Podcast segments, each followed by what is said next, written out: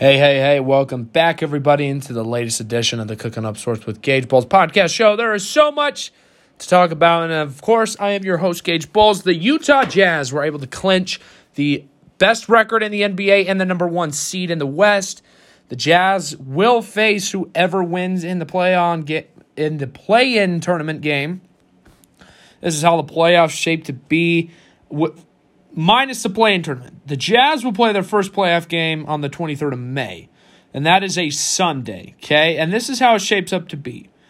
So, in game 1 on Saturday, so these these are all game 1s. On Saturday, Brooklyn will play the 7th seed in the East. Miami will play Milwaukee, Dallas will play the Clippers, and Portland will play Denver. On Sunday, the East 8th seed will play the Philadelphia 76ers. The Atlanta Hawks will play the New York Knicks.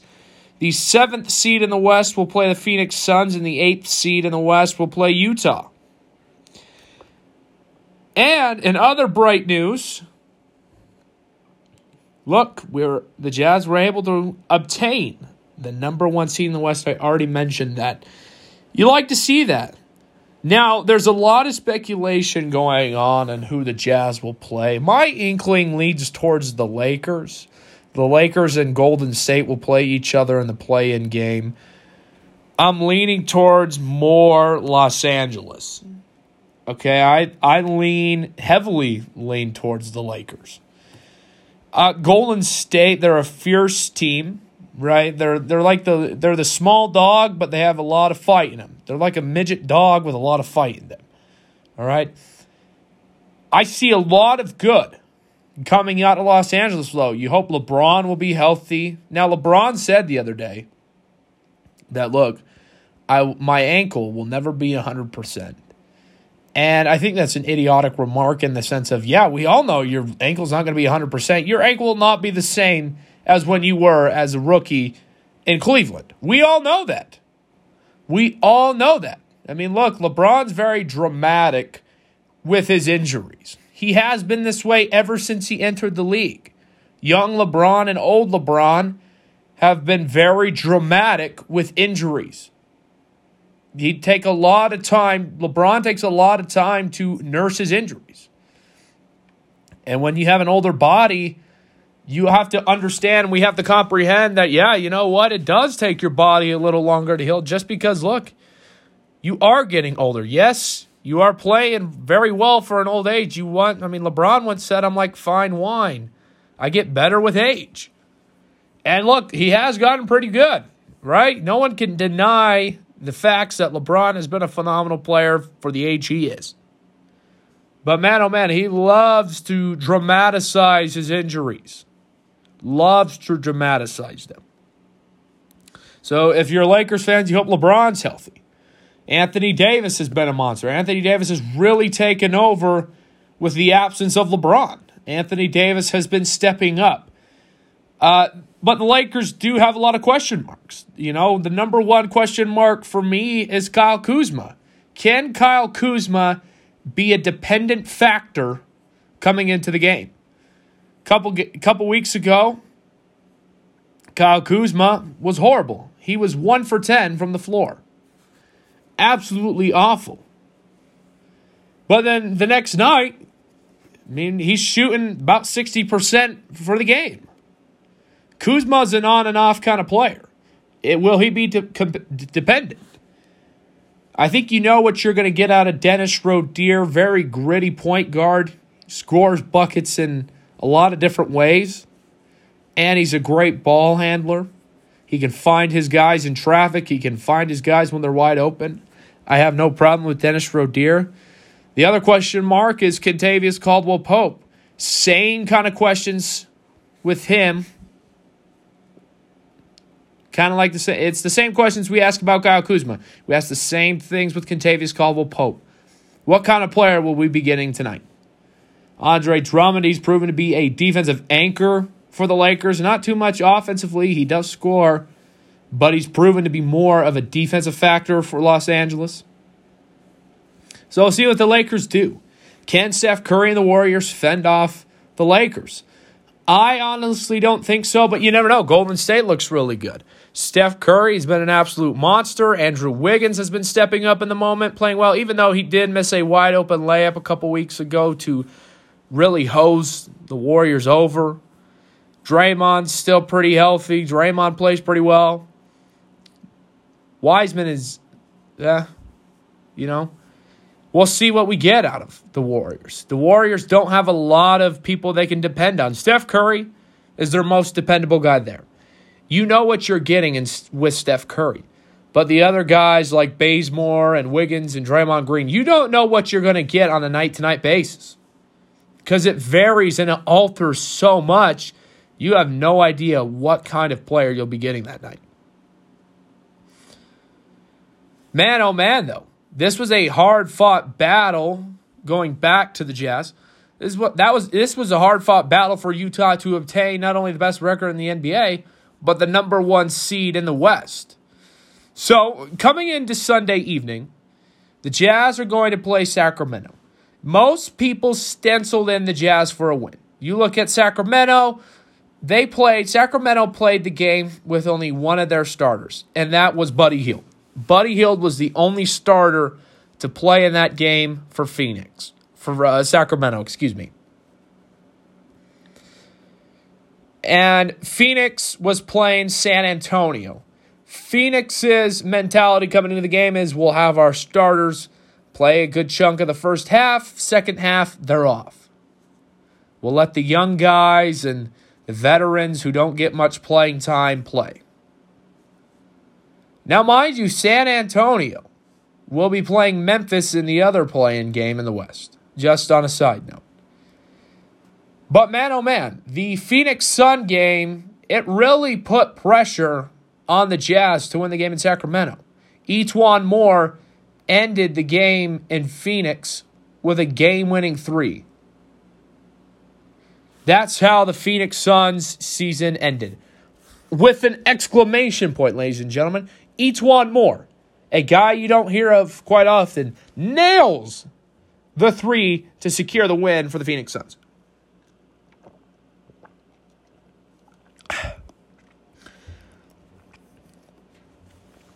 It was crazy to see. You know, look, the best thing about basketball, here's one of my favorite things about basketball things can change really quickly. Look at the game where the Jazz recently played the Oklahoma City Thunder. There was a point in that game where the Jazz were up by 30. The Jazz were only up by 12 nearing the end of the fourth quarter. So so much can drastically change. Deficits can be erased pretty quickly.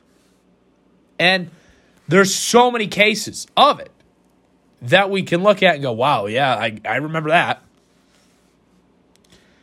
So, yeah, I think most of us stenciled in that the Jazz were going to beat the Kings. Look, we kind of had an inkling suspicion that that would happen. But at the same time, we go, man, so much can change. So much can happen in a, in a ball game. But in the end, the Jazz absolutely routed the Sacramento Kings. It was so good to see Quinn Snyder absolutely beaming with joy. He was so happy. But at the same time, he had the Mamba mentality of, yeah, we just obtained the best record in the NBA. Yeah, we just secured the number one seed in the West, but there's a lot more work for us to do. We still have the playoffs ahead of us. We still have to beat whoever wins the play in game. We need to stay focused. I think the Jazz will ramp up and practice this week. They're going to play like like it's a game. They're going to play in-game situations. They want to win drastically.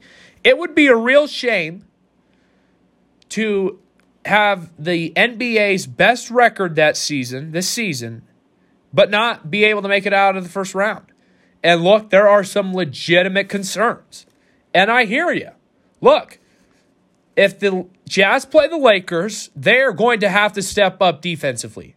It's plain and simple. You cannot play games with the Lakers. That was clear in the bubble last year.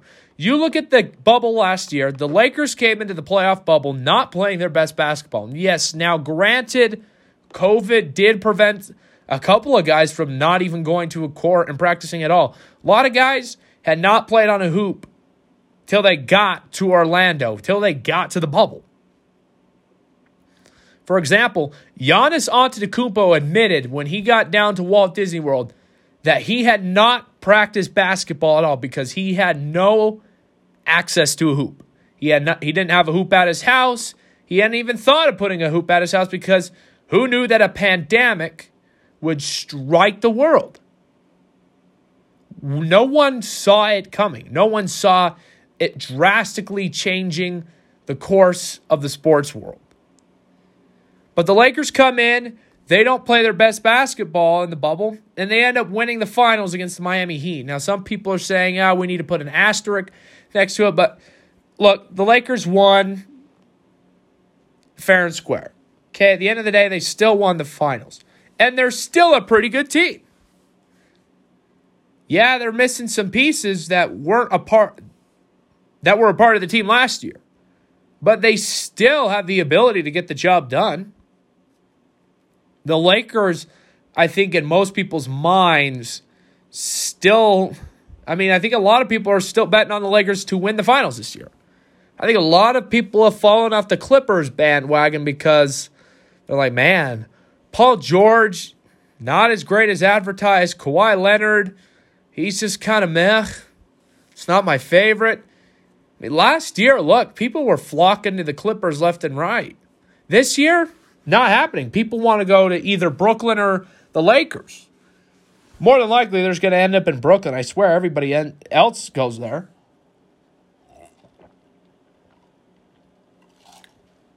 And I think Brooklyn, most people's minds, they're going to win the finals. How do you not? But look, the Jazz, even if they play the Warriors, you got to step up defensively. Do you do you dare put Royce O'Neale on Steph Curry. Royce O'Neale being arguably your second best defender behind Rudy Gobert. Can Mike Conley handle the pressure of guarding Steph Curry? Now, mind you, yes, the Lakers are without Klay Thompson. Klay Thompson's out.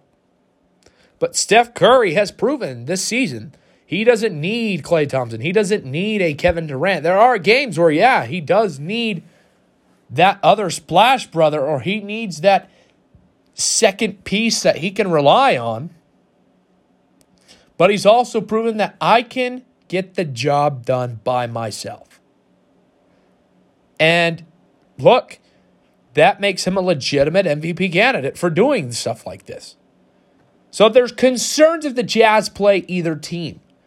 But you hope and you pray if you're a Jazz fan, and even me being a Jazz fan, I cross my fingers and I hope and I pray that the Jazz can remain triumphant, that they can triumph over who they whoever they have to play in the first round. Make it to the second round. You know, look, I'm hope I'm praying for a finals run this year, but who knows if that's ultimately possible. The Jazz have a big hill to climb if they want to get to the finals this year. It's not impossible, but it's definitely a steep hill for them to climb. Then you look at the Eastern Conference, switching from Western Conference to Eastern Conference. I think most people have their hearts set on Brooklyn making it to the finals, and guess what? I'm with the majority of that people. How do you stop a star studded team like that? I mean, you have Kyrie Irving, James Harden, Kevin Durant, DeAndre Jordan, Blake Griffin. There's so much stardom and there's so much power there that it makes it really tough to overcome. Then a lot of people say, well, what about Milwaukee? I don't think Giannis has the power to overcome a team like Brooklyn by himself in the playoffs. It will take drastic measures for the Milwaukee Bucks to overcome the Brooklyn Nets. It's going to take a lot. Heck, it's going to take a lot for them to even beat Miami. Miami's a good team. Oladipo, Jimmy Butler, Tyler Herro. There's still a lot there in Miami. Yeah, Miami made it to the finals last year. They're a scrappy team. They play good basketball. As much as you want to criticize and hate, on Erik Spoelstra on the Heat? You can't. Not many of us suspected that they'd make it to the finals last year, but they did. We'll see what Philly can do. Philly's the number one seed in the East this year. Can Ben Simmons, Joel Embiid, and Tobias Harris prove people wrong? Can the Charlotte Hornets prove to people that they're the team that they want to be?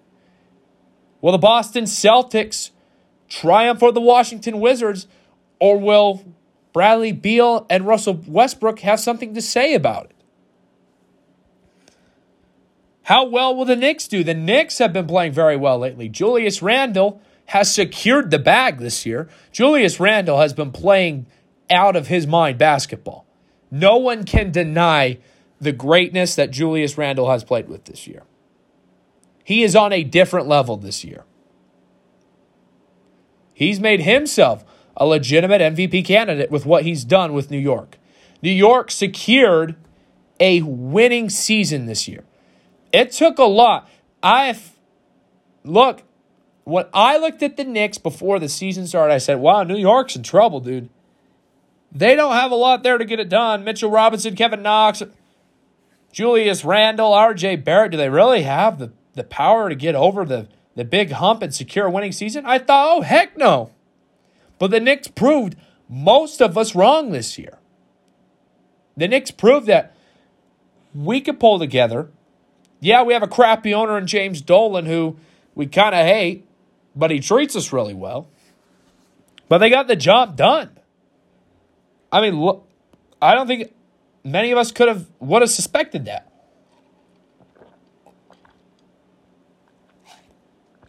I think New York's making it not to the finals, but I definitely think they'll make it out of the first round. I don't see the Atlanta Hawks as a good basketball team. Trae Young, he's no scrub. But he's kind of in a Steph Curry situation in the sense of I don't have a lot to rely on. John Collins is a good player, but he's not too reliable. Cam Reddish, you know, ever since being drafted, he has not been the stud or the star that he was going to be that he was advertised to be. There's a lot of big question marks now, the other question along with this is do you like the play-in game? Do you, as the fans out there, as NBA fans or spectators of basketball, do you enjoy this play-in game? Me personally, no. I hate it. I'm like, dude, who cares? If you if you ultimately won the eight seed at the end of the day, you won the eight seed. Why do I want you to play in a play-in game to prove that you're the eight seed. You proved it throughout the regular season. Why do we need one more game for you to prove that to the world? I don't like it. And what if you lose that play-in game? Then your whole season just went to naught, basically.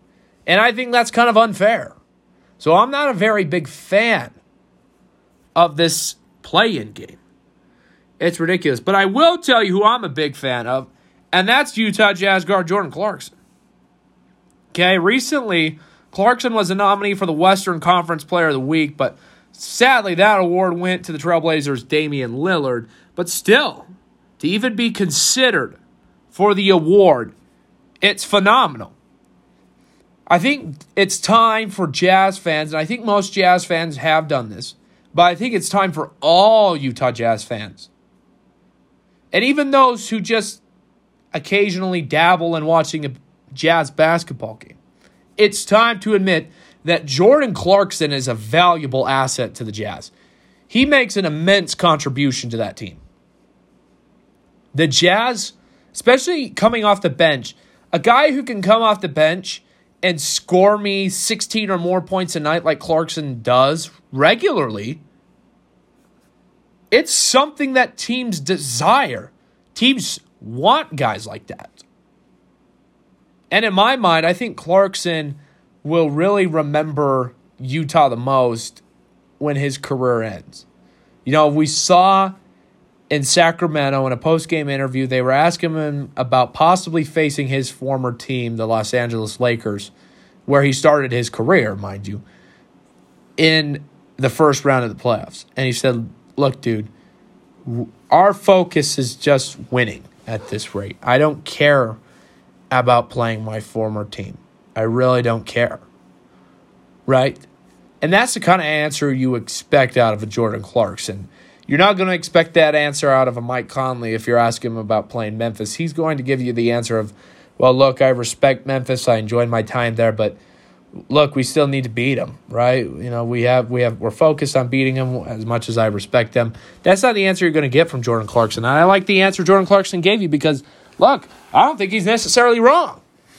I think the answer he gave is perfect. Yeah, we're fo- yeah, that's great, but we're focused on trying to get out of the first round. We're focused on getting ourselves to the finals this year and hoisting that trophy. Jordan Clarkson, though, like I said, I think he'll remember Utah the most at the end of his career. This is a place that has given him the chance to be the star that he is. The Lakers, you know, they got rid of guys such as D'Angelo Russell and Jordan Clarkson because they were in a rebuilding phase. Man, Kobe had just retired recently, you know, just a couple years earlier and they just weren't a good team. We can all admit that the Lakers weren't very good. Oh, and Julius Randle was even a part of that squad. And they were kind of like, well, look, we need to build from the outside. We need to have a rebuild. We need to totally reconstruct the Los Angeles Lakers. We need to get this back to be a winning franchise. And if that means getting rid of our young, valuable rookies, then so be it. And they did. And these guys all departed. Clarkson ends up in Cleveland, where LeBron eventually ends up. He ends up going back and he goes and he plays with LeBron in Cleveland and comes close to winning a finals, very, very close to winning a finals. Golden State ends up beating him. And then he's traded to Utah.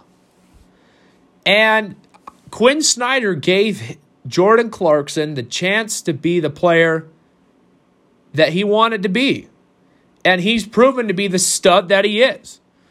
I mean, the guy has been averaging for the Jazz over 16 points a game off the bench.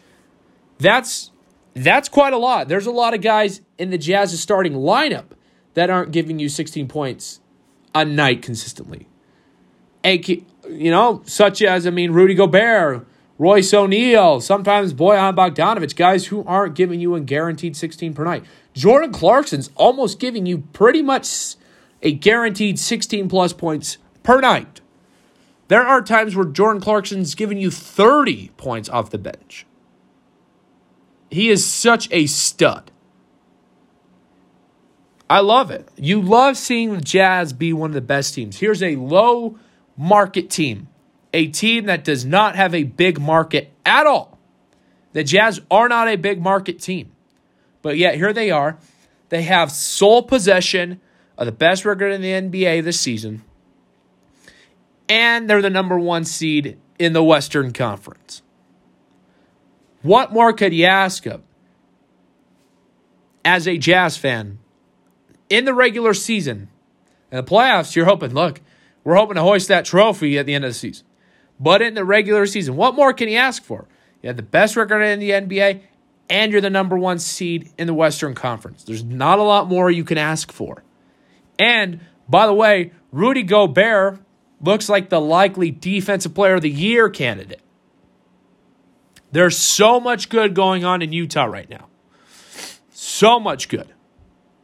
And you love to see it. You hear Donovan Mitchell is going to be try to be close to as 100% healthy as he can be for the playoffs because you need all the stars and studs that you you can get for the playoffs. Is, these are big moments. You want to progress, you want to move forward in the playoffs because you want to eventually make it to the finals and you want to host that Larry O'Brien trophy at the end of the season. So, Jazz, let's do it, baby. Let's do it. Okay, we got to transition to baseball. Now, we have to transition specifically to the Angels. The Angels got some heartbreaking news recently. Mike Trout out six to eight weeks with a right calf strain.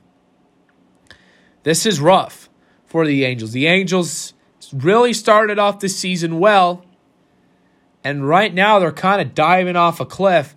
Mike Trout, the Angels went on a six game road series recently. They went and played Houston and Boston. And Trout only had one hit out of the out of the six games. And that came in the final game in Boston and Sunday, where he hit a double to set up the Ohtani two run home run. So he got a he got arguably the biggest hit of the ball game that game. Set up the game winning home run. It's tough to see him go down like that. Trout over the past couple seasons, I won't I won't say he's been plagued by injury, but he's definitely been nagged by injuries. I mean, remember a couple years ago in Miami when he basically when he broke his thumb sliding into second base trying to steal a bag and he's had these hams he's had hamstring issues, he's had leg issues. And he misses a significant amount of time, 6 to 8 weeks, that's that's close to 2 months. Six, six, six weeks is close to two months. Eight weeks is two months. Trout is the Angels' most valuable asset. He's a huge contributor to them. And when he's out of the lineup, the Angels struggle mightily. But now you hope that Anthony Rendon and the Jose Iglesias Uptons that they can step up and propel the Angels to wins. The Angels recently also got rid of Albert Pujols. That ends up being really messy. That ended up being a huge mess. And I'm still pretty perturbed by it. Both sides are telling a different story right now. Originally, the story was coming out of coming out of the situation that Albert was set to play against the Rays when Ryan Yarbrough was pitching. And Albert Pujols, I want to say, was like three for six in his career against Ryan Yarbrough. So he was batting 500 against Ryan Yarbrough. Jared Walsh had no hits against Yarbrough. And Albert was told that morning that he would be playing first base that night. And mind you, Albert also understood that, look, I'm not going to be playing first base a whole lot this year. I'm just going to take the best amount of playing time I can get. And then the Angels swap out Pujols that night for another first baseman. Albert gets pretty ticked.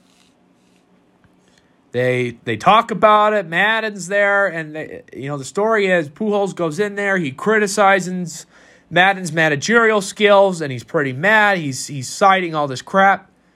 Later that day, later the next day, the Angels release him. They designated they designate him for assignment, which eventually leads to him getting released. Because when you get designated for assignment, you can either accept to go play in AAA Salt Lake in this case, or you just accept that they're going to pay me outright the money they owe me, and I'm going to go somewhere new. I'm going to be a free agent. And that's what he did. But the Angels came out and said, no, Albert didn't criticize Joe Maddon. Nothing went wrong. The situation went pretty smoothly. Both parties agreed to a mutual agreement. I can't, uh, I don't think I can side with the Angels story. I'm going to be siding with Albert's story. Look, I'm criticizing Joe Maddon's managerial skills. There's so much crap going on over there in Anaheim right now that it's tough to watch. It is tough to watch the decisions he's making. It's tough to watch and see what Perry Minasian is doing to this team.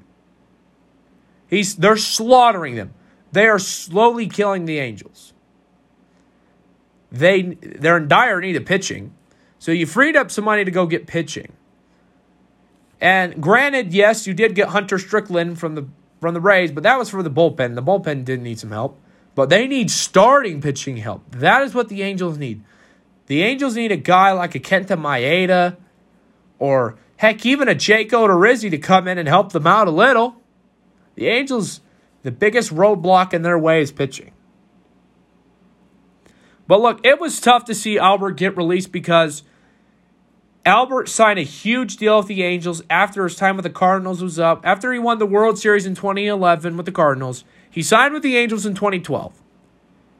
So that's that's nine years, not like eight and a half years you spent in an Angels uniform. That's a long time in terms of baseball. And it would have been so nice as a fan, coming from an Angels fan. I'm an Angels fan, so this is coming from an Angels fan right now. Here's my bias, okay? It would have been so nice to have honored Albert Pujols in such a nice way. Done something very nice, have a very beautiful ceremony for him at the Big A. Put on a tribute video to him. You know, have him possibly go on a farewell tour to to the stadiums we're finishing the season out at. That would have been really nice. I think a lot of fans would have liked to have seen that. But it got really messy. And guess what? Albert goes and signs with the team up 30 minutes up the road, the Dodgers. Unfortunately, they made him switch his number to 55, but I don't think he cares. He goes, You know what? I might be winning a ring this year. The Angels, they're barely going to be scratching to get a wild card spot. I'm I'm still perturbed. It's been about a week and I'm still pretty furious about it. I didn't like the way things ended. I would have liked to have honored him because I really liked Albert. Albert was one of my favorite players.